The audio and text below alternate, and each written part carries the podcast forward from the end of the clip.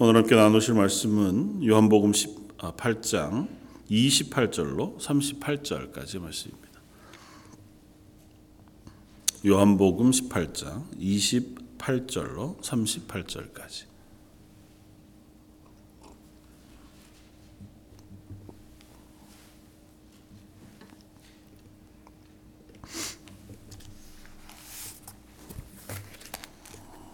요한복음 18장 28절에서 38절까지 찾으셨으면 우리 한 목소리 같이 한번 봉독하겠습니다.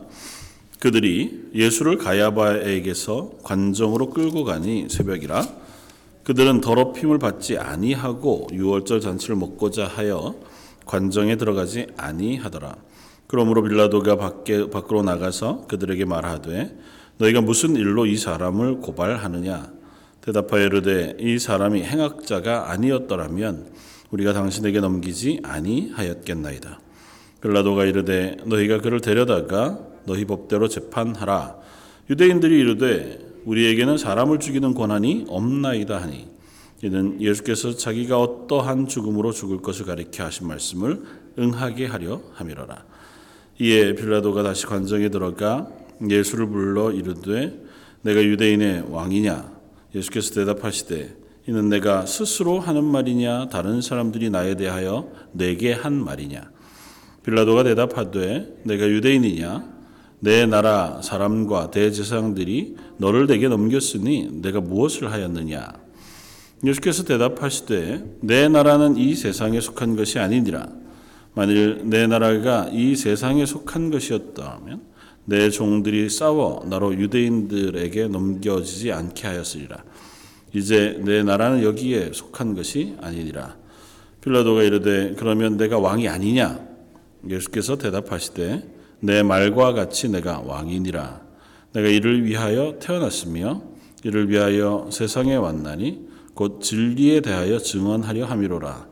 무릇 진리에 속한 자는 내 음성을 듣느니라 하신데 빌라도가 이르되 진리가 무엇이냐 하더라.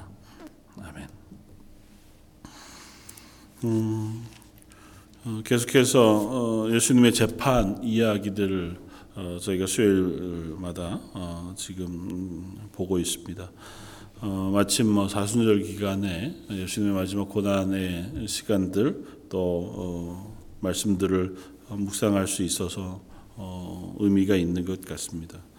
오늘 재판의 자리는 빌라도의 법정에서 예수님이 받으시는 재판의 이야기를 우리에게 들려줍니다. 앞서서 이미 대제사장 안나스 전임 대제사장이었던 안나스의 어, 뜰에서 또 어, 대제사장인 가야바의 법정에서 그리고 요한복음에 기록되어져 있지 않지만 가야바의 법정에서 산헤드린이라고 하는 어, 그러니까 공의회 법정, 그러니까 이스라엘의 최고 법정이자 정치 집단이죠. 그 앞에서 이미 한번 어, 재판을 받으셨고 또 거기서 조롱과 고난을 받으셨습니다. 그리고 그곳에서 이미 사형 원도를 받으셨어요. 그러고 지금 새벽에 이 빌라도에게 다시 끌려가셔서 그곳에서 빌라도의 법정에 서고 계신 것을 봅니다. 어, 뭐 이런 여러 과정들을 지나는 것 동안 확인하게 되는 것은 결국은 인간의 악함인 거죠. 그리고 그 앞에 서신 예수님께서 어, 당당히 그 길을 걸으시면서 당신이 계획하셨던 것처럼 우리를 위한 대속의 죽으심의 십자가의 길, 그 길을 걷고 계신 예수님의 모습을 우리가 확인할 수 있고 오늘 말씀 가운데에서 제일 마지막에 보면 예수님께서 빌라도에게 무 어, 대답하시고 어, 그 대답에 빌라도가 마지막으로 예수님께 질문하는 질문이 어, 나옵니다. 진리가 무엇이냐 이렇게 에, 묻는 질문이 나옵니다. 그리고는 어, 빌라도에게 대답하시는 예수님의 대답은 기록되어져 있지 않습니다. 어, 사실은 이 질문은 빌라도뿐만 아니라 예수님을 만난 모두가 해야 할 질문이었습니다. 그리고 그 질문을 통해서 어, 아마 진리이신 예수님 그리고 우리 구원자이신 예수님을 발견하고 또 그 예수님을 믿고 어, 그 예수님을 붙들므로 구원에 이르게 되어지는 놀라운 질문일 수 있습니다. 그런데도 불구하고 그 예수님 앞에 어느 누구도 그 질문을 하지 않고 또 질문을 한 빌라도조차 역시 그 대답을 들으려고 하지 않습니다. 그러니까 진리이신 예수님을 만났지만 그들은 그 진리에 대해 관심이 없었습니다. 요한복음을 시작하면서 사도 요한이 요한복음을 시작하며 기록했던 어, 온 세상의 창조주이신 그리고 이 땅의 왕이신 어, 예수님께서 이 땅에 오셨지만 그 백성이 그를 영접하지 아니했다고 선언한 선언으로 시작했던 그 내용의 결정판과 같은 모습이 이 재판들을 통해서 우리에게 들려지는 거죠. 그러니까 구원자로 오셨습니다. 진리로 오셨고 그리고 어, 우리를 향하신 그 구원의 길을 지금 걷고 계신 예수님을 만났지만 안나스도 가야바도 이방인이었던 빌라도도 그 예수님 앞에서 진리를 발견하거나 예수님을 통해서 구원을 경험하게 되어지는 은혜를 얻지 못하는 것을 볼 수 있습니다. 오늘 말씀을 보면서 이 빌라도라고 하는 한 사람을 통해서 또 이 질문과 대답들을 통해서 우리 스스로에게 질문해 볼 수 있는 시간이었으면 좋겠다 생각합니다. 왜냐하면 여기에 나오는 빌라도 혹은 앞서 이야기했던 안나스와 가야바 혹은 베드로와 같은 사람들의 모습이 결국은 우리의 모습이기도 하다고 하는 사실 우리가 알아야 하기 때문에 그렇습니다. 우리는 과연 어, 예수님 앞에 음, 어떤 질문을 갖고 어떤 대답을 듣길 원하며 또 어떤 고백을 가지고 서고 있는지 어, 다시 한번 질문해 볼 수 있는 본문이겠다 생각이 어, 되어집니다. 예수님께서 앞서 안나스와 가야바의 법정을 통해서 이미 숱한 고난을 당하셨습니다.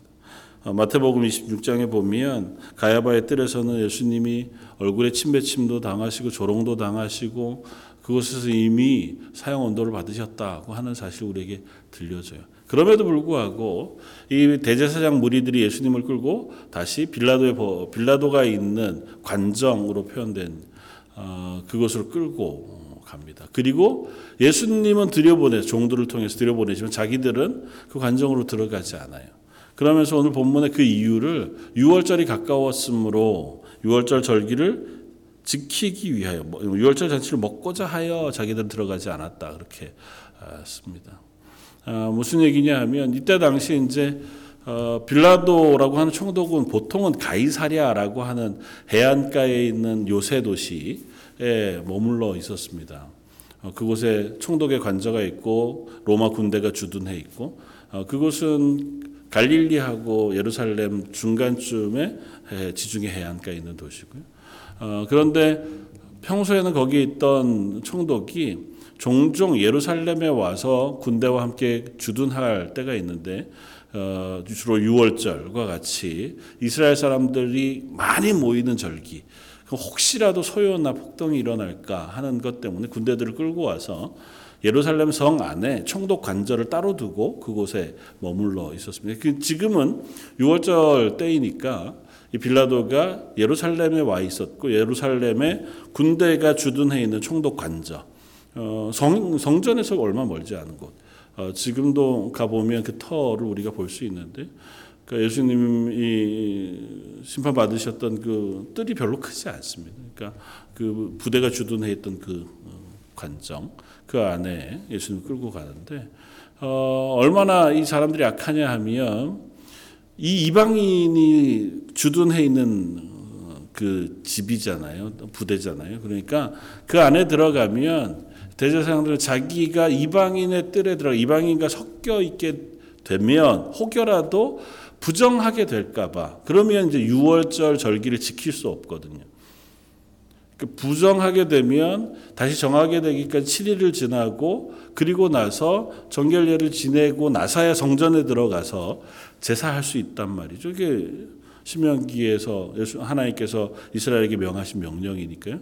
그거 내가 지키겠다고 지금 어떻게 하냐면 구주이신 예수 그리스도를 십자가에 못 박는 죽이고자 하는 그 일을 어, 행하고 있다.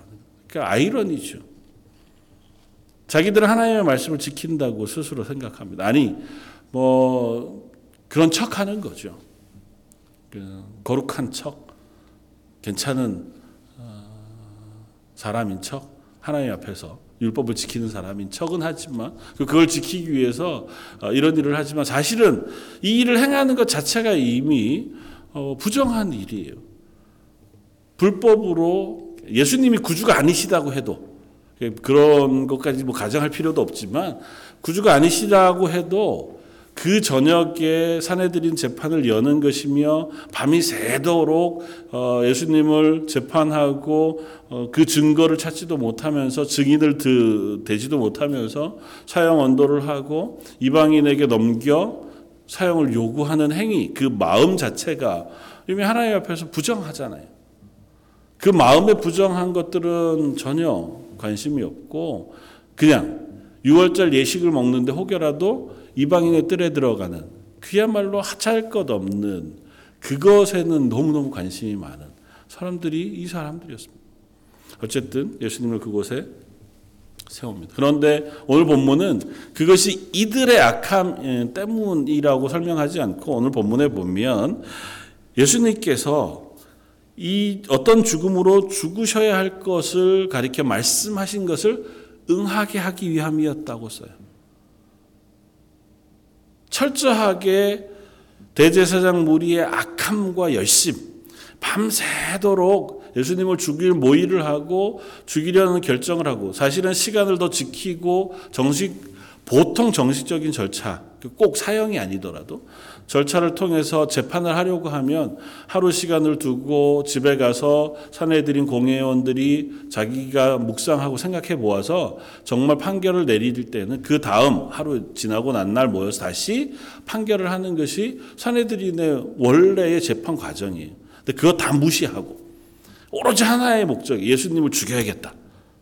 그 악한 마음에 열심을 내어서 밤이 새도록 잠도 자지 않고 여기 새벽에 빌라도의 법정에 갔다고 이야기하는 그 새벽이라는 시간이 보통 새벽 6시로 이야기해요. 그러니까 한밤중에 잡아서 새벽 6시까지 벌써 여러 번 재판을 하고 그 열심에도 모자라서 잠도 자지 않고 이 새벽에 빌라도에게까지 끌고 와서 사형 온도를 내려줄 것을 요구할 만큼 열심히 있는 거죠. 그 열심을 오늘 본문은 뭐라고 표현하냐면 예수님께서 어떤 죽음으로 죽어야 할지 말씀하신 말씀을 응하게 하기 위함이었다 하고 선언해요. 어쩌면 하나님께서 이 구원의 계획을 이미 하셨고 그 구원을 계획을 하신 대로 지금 그 길을 걸으세요. 다만 인간의 악함, 빌라도도 마찬가지지만 대제사장들도 그 악함이 그저 그곳에 악 한 역할로 쓰여지고 있을 따름이에요. 그 사람들에게 하나님이 강요하신 것 아니에요. 가론 유다에게 그랬던 것처럼 그 사람들에게 하나님께서 그 역할을 강제하여 맡기시거나 일부러 그 역할을 하면 하지 않으면 안 되게 하신 것은 아니지만 본연에 가지고 있던 인간의 악함 그것으로 드러난 그 악한 행동 하나님을 거절하고 거부하는 그 마음 그대로를 그냥 하나님께서 쓰셔서 예수 그리스도의 십자가의 구원의 길을 걷고 계시다는 것. 그렇게 생각하면 참 슬픈 일이죠. 하나님 앞에 선한 도구로 쓰여지지 않고 나의 악함이 악한 도구로 쓰여지는 것만큼 참 안타까운 일은 없잖아요. 내 죄, 내 악함이 악한 도구로 쓰여져서 이 세상 가운데 더 악한 일들을 만들어내는 역할을 감당한다면 그야말로 참 슬픈 일이죠. 뭐 영화나 드라마에서 악역을 맡은 거야. 그걸 통해서 뭐 전체를 아름답게 만들어가는 무슨 역할이라도 되죠. 근데 실제의 삶에서 내 인생의 생명, 영원한 생명을 걸고 그러한 역할을 맡아 또 그 역할을 스스로가 하고 있는 건 참 안타까운 일이다. 그러나 오늘 본문 말씀 우리가 주목해 볼 필요가 있습니다. 이것이 꼭 필요했던 이유가 있다. 하나님의 말씀을 응하게 하시기 위함, 또 특별히 예수님께서 자주 얘기하셨던 말씀, 또 선지자를 통해서 이미 성경에 예언하셨던 그 말씀대로 죽으셔야 했다고 하는 사실을 우리에게 들려줘요. 왜 그래야 했는가? 그리고 그 사실을 왜 성경은 우리에게 그렇게 계속해서 얘기하고 있는가에 대해서 우리가 주목할 필요가 있어요. 예수님 왜 굳이 로마 법정까지 가셔야 했을까요? 예수님이 십자가를 지시고 죽으시는 그 죽으심을 죽는데 우리의 대속을 위해서 죽으시는 방법은 굉장히 여러 가지 방법이 있을 거예요. 뭐 아파서 돌아가실 수도 있고, 뭐 아주 간단한 방법으로 간단하다고 표현하기 좀 웃기지만 예수님이 돌아가실 수 있으실 거예요. 그 죽으심으로도 충분히 예수님의 생명의 가치 그리고 그 대속의 무거움이 충분 충분하다고 생각이 돼요. 그런데도 불구하고 굳이 로마 이방인의 손에 의해서 빌라도의 법정에 가셔서 사형 언도를 받으시고 십자가를 지어야 한다. 그것이 필요했다고 써요. 두 가지로 생각해 볼 수 있습니다. 첫 번째는 십자가에 달려 죽으셔야 했기 때문에. 이미 예수님은 여러 번 내가 예루살렘에 가면 고난을 받고 어, 십자가에 달려 어, 죽을 것이다 라고 하는 사실에 대하여 말씀하세요. 그리고 그것은 철저하게 저주받은 죽음이 신명기 말씀에 나무에 달린 자는 하나님께 저주를 받았습니다. 그래서 나무에 달려 죽음을 맞이하는 것은 하나님이 저주하신 죽음이라는 사실을 명확히 해요. 그래서 사도 바울은 갈라디아 3장 13절에 이 본문을 이렇게 우리에게 들려줍니다. 그리스도께서 우리를 위하여 저주를 받은 바 되사 율법의 저주에서 우리를 속량하셨으니 기록된 바 나무에 달린 자마다 저주 아래 있는 자라 하였습니다. 예수님은 저주를 받아 죽으심을 죽는 죽음을 죽으셔야 했어요. 왜냐하면 율법의 저주를 받아 죽어 마땅한 인생을 대속하셔서 죽으시는 것이기 때문에 하나님 공의로우신 하나님이잖아요. 그러니까 그와 똑같은 저주를 예수님에게 부어 덧입혀 죽도록 하나님께서 하시는 거예요. 율법을 따라 하나님의 저주를 받아 죽는 사람의 가장 대표적이고 표상적인 죽음이 나무에 달려 죽는 거거든요. 그러니까 예수님은 나무에 달려 죽으세요. 그걸 통해서 뭘 확실하게 드러내냐면 예수님이 대신 죽으신 죽음의 의미가 대신 죽으심의 그 사람의 죄가 하나님에게 저주받아 영원히 죽어 마땅한 사람을 대신하여 죽으신 것이다라고 하는 사실을 십자가의 죽으심을 통해서 우리에게 알려주시는 거예요. 그러니까 예수님은 이 세상에서 하나님께 저주를 받아 하나님의 말씀을 어기고 하나님을 불순종하여 하나님께 저주받아 죽어 마땅한 인생을 대신하여 지금 그 저주를 받아 죽으시는 거예요. 그래서 십자가에 달려 죽으셔야 했어요. 그런데 십자가에 달려 죽으시는 그 죽음은 로마의 법정에서만 언도가 되어지는 사형 방법이에요. 당대의 로마만 정치적인 범인들에 한해서 로마 정권에 대항하는 이들을 어, 한해서 십자가에 매달거나 아니면 기둥에 묶어서 죽이는 그래서 공개적인 방법. 어, 다른 데 보통은 뭐 동양적인 주, 그런 방법의 죽음은 목을 잘 베어서 성문에다가 메어둔다든지 뭐 공개 처형하는 방식들 있잖아요.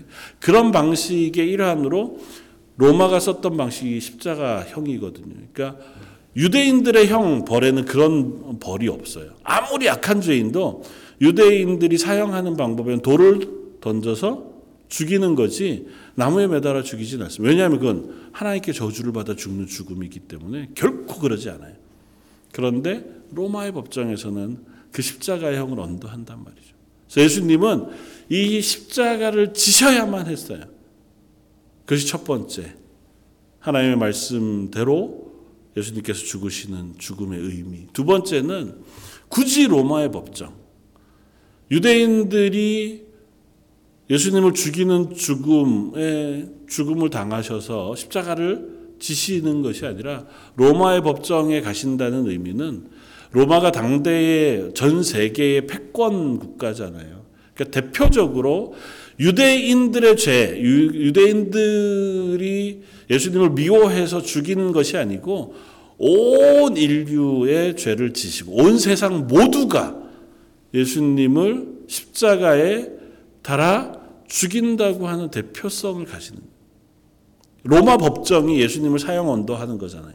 그러니까 당대의 세계 패권을 가진 그 로마 법정이 예수님에게 사형 언도를 하는 그 과정을 통해서 예수님은 유대인들만이 아니라 온 세상 이방 모든 민족들을 위하신 대속의 죽으심을 죽으시는 것이다라고 하는 사실을 확증해 보여주는 것이기도 합니다. 그래서 예수님이 로마의 법정, 빌라도의 법정에서 사형 언도를 받으시고 나서 죽으시는 사건이 나중에 로마나 온 유럽, 소아시아 지역으로 선포되어져 나아갈 때 그 설명을 가능하게 하는 이유가 되는 거예요. 사도 바울이 그래서 갈라디아서에서도 그렇게 설교하고 곳곳에서 그와 같은 말씀들을 선언해 들려주고 있는 것이기도 하다는 거예요. 그러면 어떻게 보면 하나님은 예수님의 죽으심이라고 하는 그 대속의 죽으심도 아주 치밀하고 모든 우리가 무식한 우리가 이해할 수 있는 방식으로 드러나 보여줄 수 있도록 그렇게 예수님을 십자가를 향하여 인도하고 계시다는 사실을 우리가 확인해 볼 수 있습니다. 반면 이 일에 쓰임을 받고 악한 역할로 쓰임을 받고 있는 빌라도라고 하는 사람은 어, 참으로 안타까움이 있습니다. 오늘 빌라도와 예수님이 나누는 대화들을 통해 보면 빌라도는 예수님을 만났고 예수님을 통해서 진리를 들을 수 있는 기회를 얻었습니다. 자기가 총독이니 얼마든지 예수님을 붙들고 예수님과 대화할 수 있었을 것이고 또 예수님이 하시는 말씀을 통해서 깨달을 수도 있었을 겁니다. 특별히 오늘 본문을 통해서 보면 예수님이 빌라도에게 진리에 대해서 이야기하시고 말씀하시는 것을 들을 수 있어요. 그럼에도 불구하고 빌라도는 귀를 막습니다. 빌라도의 뭐 변명라고 하는 또 빌라도의 편지라고 하는 뭐 그런 어 문서들이 있어서요. 어, 그것들이 뭐 은혜롭게 우리에게 읽혀지기도 하는데 사실은 역사적으로 보면 성경 안에 빌라도 얘기가 더 이상 나오지 않지만 요세푸스나 요하임 에레메야스라고 하는 어, 역사학자들이 쓴 어, 길들을 글들을 보면 빌라도 꽤 악한 사람이었던 것 같아요. 그가 결코 선하거나 선을 가지고 예수님을 대하거나 그랬던 사람들은 아니었던 것 같아요. 그러니까 로마 총독으로 예루살렘에 와서 집권한 사람들 중에서 빌라도는 정치적인 욕심도 굉장히 많았고 그것 때문에 유대인들을 굉장히 잔혹하게 대했을 뿐만 아니라 유대인들이 믿는 그 유대교 하나님 그리고 예수님에 대해서 그는 별로 호의적이지 않았습니다. 성경을 보면 누가복음에서도 빌라도가 한 일에 대해서 잠깐 언급하는 것이 누가복음 13장 1절에 빌라도가 어떤 갈릴리 사람들의 피를 저희의 제물에 섞은 일에 대해서 언급하시는 예수님의 말씀을 들어 그 얘기는 뭐냐 하면 빌라도가 제사하고자 하는 이 갈릴리 사람들을 핍박하고 어떤 의미로 그 사람들의 소요 혹은 모임을 잔혹하게 진압하면서 그들이 죽음을 당한 기록들이 있습니다. 결국은 나중에 빌라도가 총독의 자리에서 물려날 때도 사마리아 사람들에게 굉장히 가혹하게 소요를 진압하다가 어, 결국은 로마로 추방 당하게 되어지고 다음 총독이 오게 되어지는 기록들을 볼 수 있거든요. 그러니까 빌라도라고 하는 사람은 악한 사람이었어요. 악한 사람의 대명사 로 불려도 별반 불만이 없을 만한 사람이. 그런데도 그 빌라도를 대하시는 예수님의 태도를 보면 그를 선한 질문과 가르침으로 대하고 계세요. 예수님과의 대화가 별반 길게 어, 이루어지고 있지 않은데 어, 예수님을 대제사장 무리가 끌고 옵니다. 자기들은 들어가지 않으니 하는 수 없이 빌라도가 밖으로 나와서 왜 데리고 왔느냐 이렇게 묻습니다. 그러니까 어, 이 사람들이 이야기하는 것이 이 사람 이 행악자 가 아니면 우리가 당신에게 데려오지도 않았을 것이다 고소하지도 않았을 것이다. 다른 본문에 보면 어, 예수님의 죄에 대해서 몇 가지 이야기들을 어, 쭉 합니다. 그 로마 누가복음 23장 2절에 보면 우리가 이 사람을 보매 우리 백성을 미혹하고 가이사에게 세 바치는 것을 금하며 자칭 왕 그리스도라 하더이다. 그러므로 그 제목들을 따라서 재판해 주시기 바랍니다. 이렇게 이제 빌라도에게 가서 고소했어요. 그러니까 빌라도에게 고소한 제목이 세 가지예요. 사람들을 선동한다. 두 번째는 로마에 바치는 세금을 모든 내게 선동한다. 마지막으로 자칭 왕이라고 칭해서 유대의 왕이라고 스스로 이야기한다 하더라. 어, 빌라도가 그 얘기를 듣고 그러면 니들이 가셔 데려다가 재판하면 될 일이지 나에게까지 데리고 올 일이 뭐가 있느냐 고 물으니까 이 사람들이 대답하기를 우리에게는 사람 죽이는 권한이 없기 때문에 당신에게 데리고 왔습니다. 그렇게 얘기해요. 빌라도가 그 이야기를 듣고 아, 이 사람들이 예수님을 죽여달라고 나에게 데리고 온 것이구나를 알았습니다. 그걸 알고 이제 들어가요. 사실 빌라도는 정치적인 사람이니까요. 대제사장 무리들하고 관계가 좋아야 자기가 로마에 다시 갔을 때 뭐 그래도 더 나은 자리로 갈 수 있거든요. 그러니까 굳이 이 자기가 식민지로 다스리고 있는 이스라엘 그 중에서도 집권하고 있는 지도자들하고 갈등을 일으킬 필요가 없으니까 그들의 요구 조건을 들어주는 거예요. 뭐 어떻게 해줄까? 그 사람들의 얘기가 사형을 언도해 주시오. 이제 노골적으로 그렇게 얘기하고 있는 거예요. 오케이. 그리고 들어가서 예수님하고 이야기. 그래서 예수님에게 묻습니다. 네가 유대인의 왕이냐? 앞에 어, 다른 것들에 대해서는 빌라도가 별 관심이 없었던 것 같아요. 빌라도 관심이 있었던 건 네가 유대인의 왕이냐 그 사실에 관심이 있었던 것 같고 이유는 예수님이 만약에 지금 유대인들이 있는데 어, 스스로가 새로 생긴 왕 혹은 구테타를 일으킬 만한 인기 있는 왕이 된다고 하면 아, 로마에 좀 부담이 되겠다. 원래 유대인들이 굉장히 자기들끼리 모이는 힘이 강한 민족이거든요. 다스리기 아주 어려운 민족이어서 로마에서도 고치가 아팠단 말이죠. 근데 이 사람들이 6월절이 되고 막 사람들이 많이 모이는데 거기에 새로운 왕이 세워졌다 이렇게 하면 어, 구테타의 가능성이 얼마든지 있었던 거죠. 이전에 이미 그런 경험이 있었거든요. 이스라엘 가운데 자기 로마에 대항해서 나라를 세우고 그렇게 싸우다가 어, 마사다에서 한 번 전체가 다 어, 죽음을 당한 그런 역사적인 기록이 불과 몇십 년 전에 있었던 일이거든요. 그러니까 네가 유대인의 왕이냐, 네가 왕이냐 이런 질문을 해보는 거예요. 그렇다면 내가 너를 죽일 수 있다. 예수님이 그에게 대답하십니다. 그 말은 너의 생각이냐 아니면 다른 사람이 너에게 한 이야기를 네가 나에게 묻는. 이 질문이 어쩌면 굉장히 중요합니다. 어쩌면 저와 여러분들에게도 이 질문을 동일하게 해 보아야. 네가 왕이냐고 하는 질문은 그저 이스라엘이라고 하는 나라의 왕이냐 하는 질문으로 했지만 영적으로 우리가 예수님을 향하여 질문하는 질문이라면 당신이 나의 왕이십니까? 왕이십니다 라고 하는 고백은 우리의 구주시자 온 세상의 주권자이신 하나님을 향한 믿음의 고백이잖아요. 그 고백을 네가 직접 하고 있는 것이냐? 아니면 다른 사람들이 너한테 그렇게 얘기하니까 네가 나한테 그렇게 얘기하는?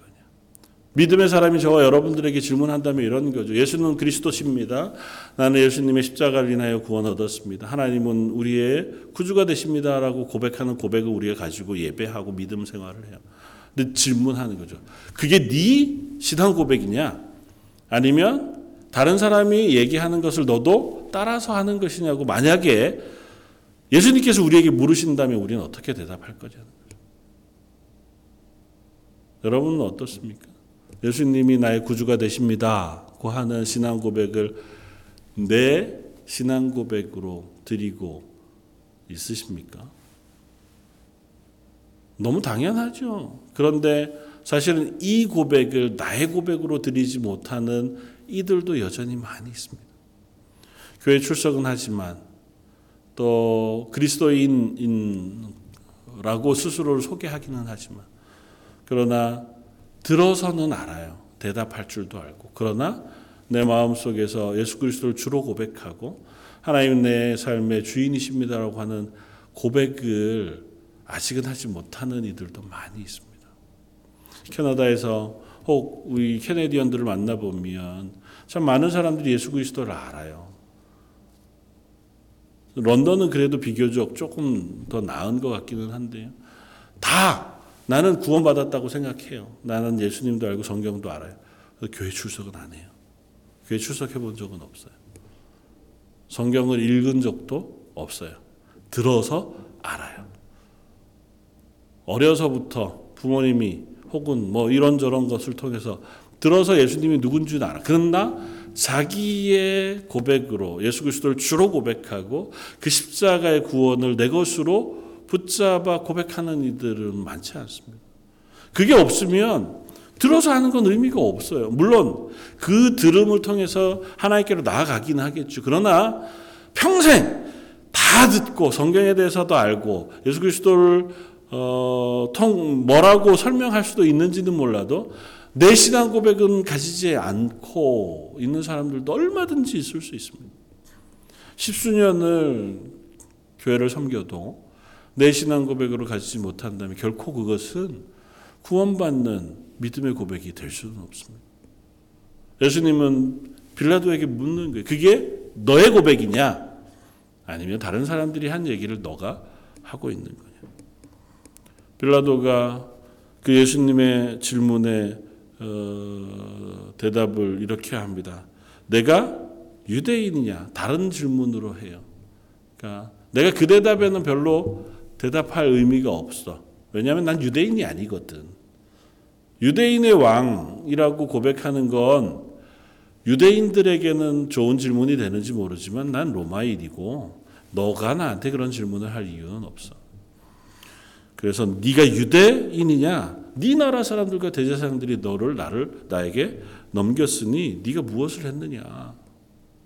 다른 질문으로 또 질문. 예수님이 그 빌라도에게 다시 말씀하십니다. 내 말과 같이 아, 내 나라는 이 세상에 속한 것이 아니니라. 만일 내 나라가 이 세상에 속한 것이었더라면 내 종들이 싸워 나로 유대인들에게 넘겨지지 않게 하였으리라. 이제 내 나라는 여기에 속한 것이 아니니라. 어, 어려운 말씀이기는 하지만 예수님이 이제 빌라도에게 말씀하십니다. 유대인들의 왕이라고 얘기하느냐? 아니다. 난 유대인들만의 왕으로 온 것은 아니다. 내 나라는 유대인 이스라엘에게 속한 것이 아니고 또 이 사람들에게만 속한 것이 아니에요. 하늘과 땅의 모든 권세를 가지고 오신 구주로 오신 예수님이시니까 나는 온 세상 모든 민족과 또 이 땅에 속하지 아니하는 모든 세상의 왕으로 오신 분이에요.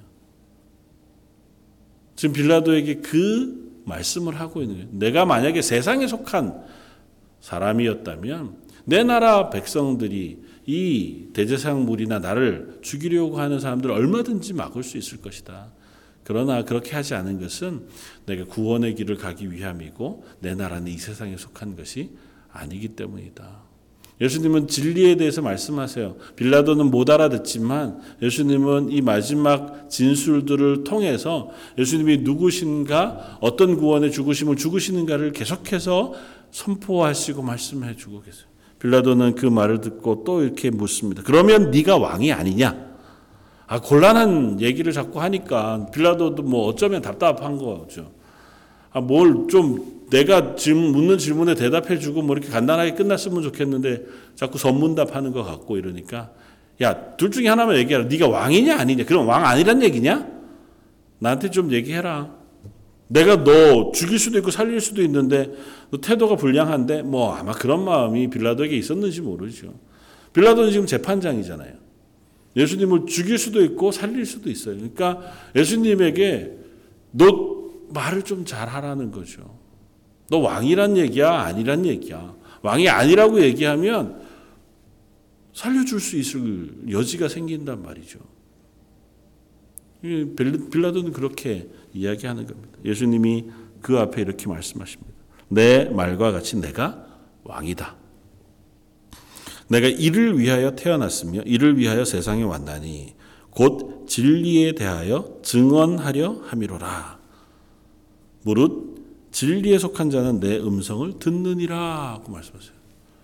네가 말했다. 그래, 네 말대로 나는 왕이다. 그리고 나는 이것을 위하여 왔고 또 이것 때문에 이 땅에서 어, 이 자리에 서게 되어졌다.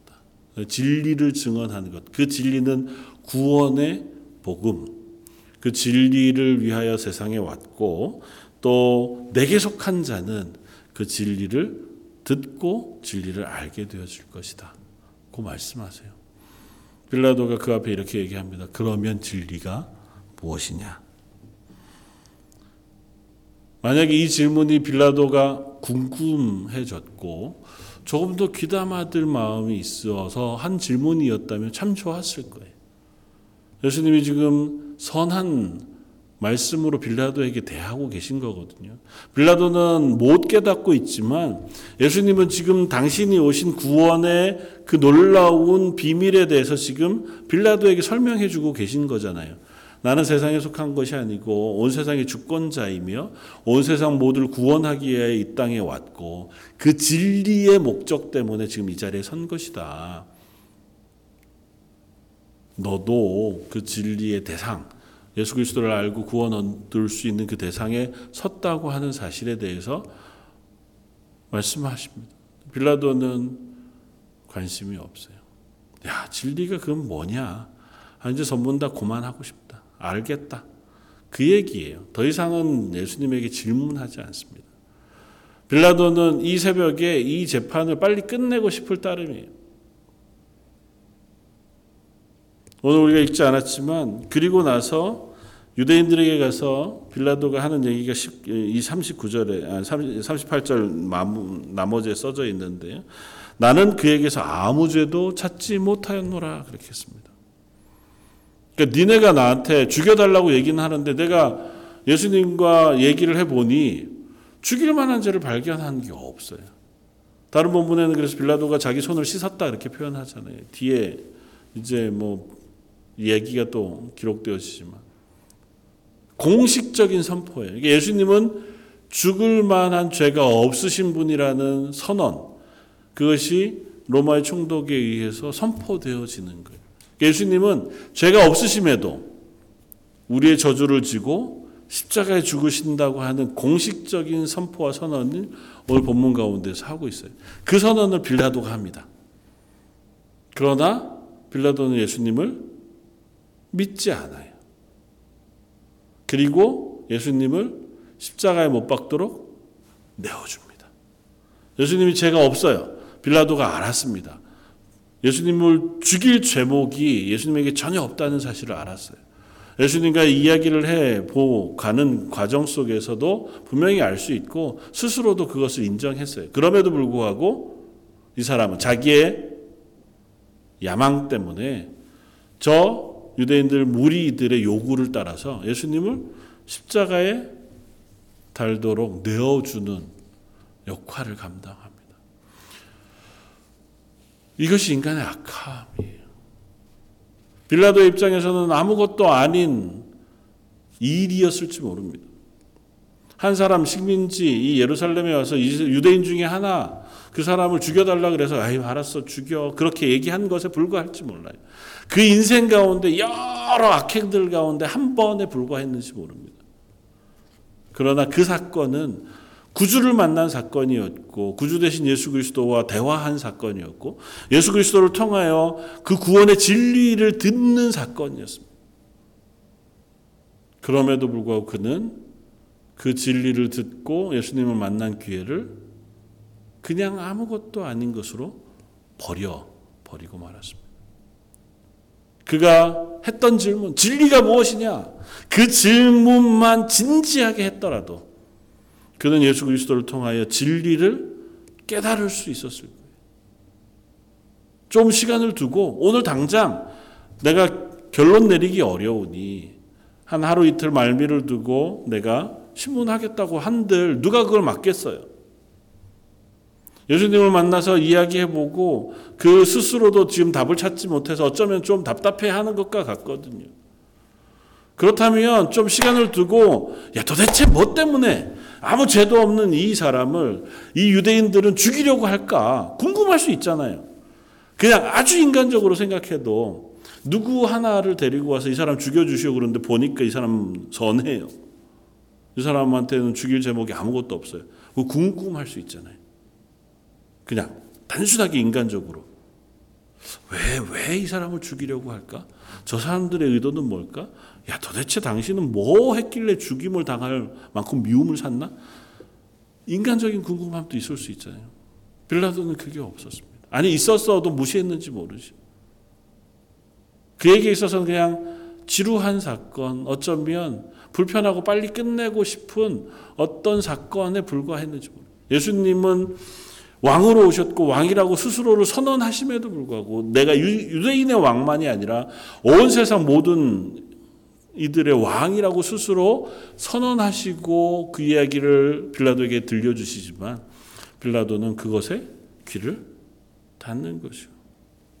하나님의 복음의 진리가 선포되어져도 우리의 귀를 열어서 혹은 계속해서 그 말씀을 듣는다 해도 우리의 귀를 닫고 그 복음의 진리를 듣지 않으면 성경의 그 숱한 구원의 복음의 진리가 우리에게 아무것도 아닌 것이 될 수 있습니다.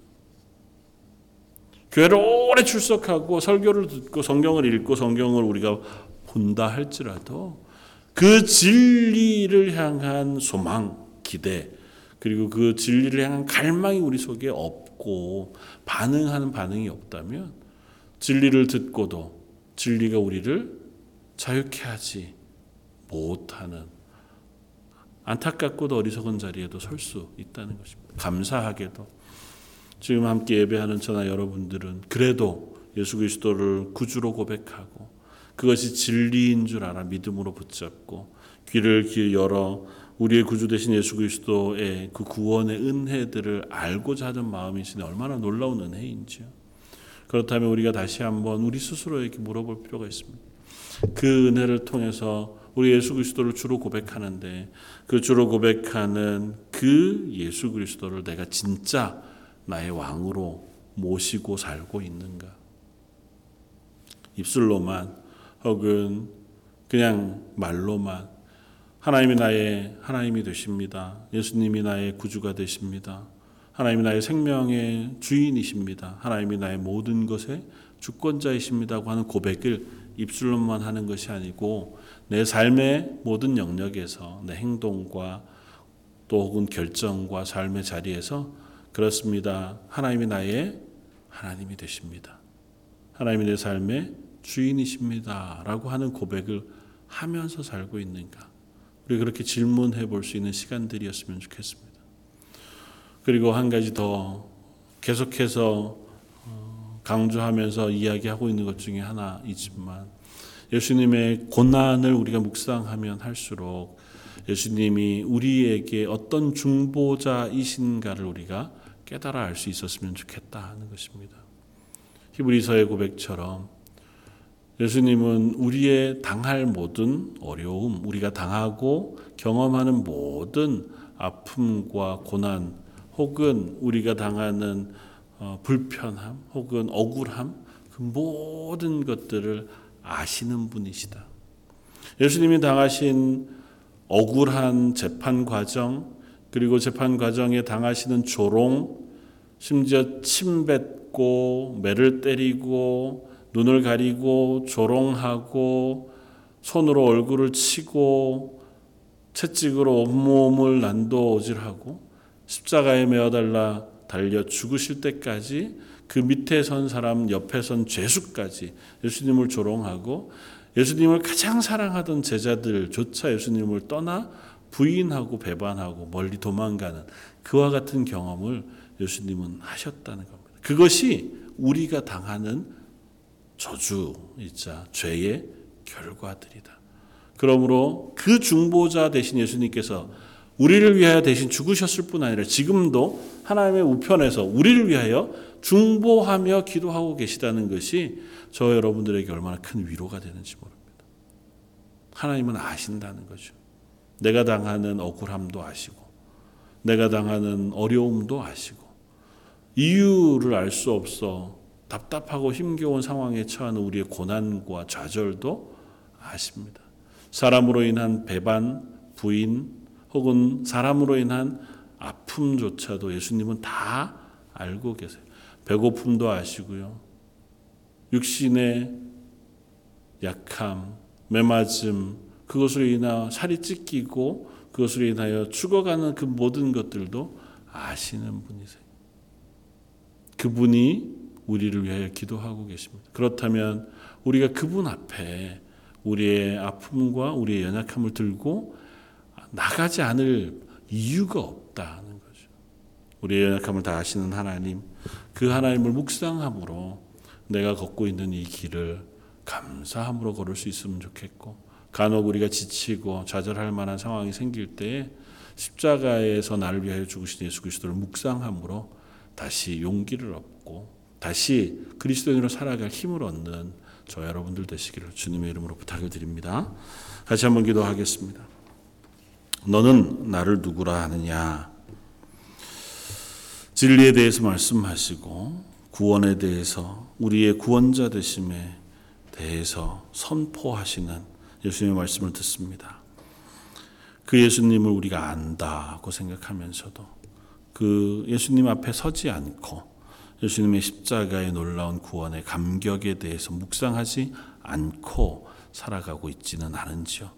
하나님 이 사순절 기간 하나님 말씀을 묵상하면서 나를 위하여 죽으시고 여전히 나를 위하여 중보하시며 기도하시는 예수 그리스도를 기억하고 그 하나님 앞에 서서 담대하게 또 새로 용기를 얻어 힘있게 그리스도로 살아갈 수 있는 저 런던 제일장로교 모든 성도들 되게 하여 주옵소서. 오늘 말씀 예수님 이름으로 기도드립니다. 아멘.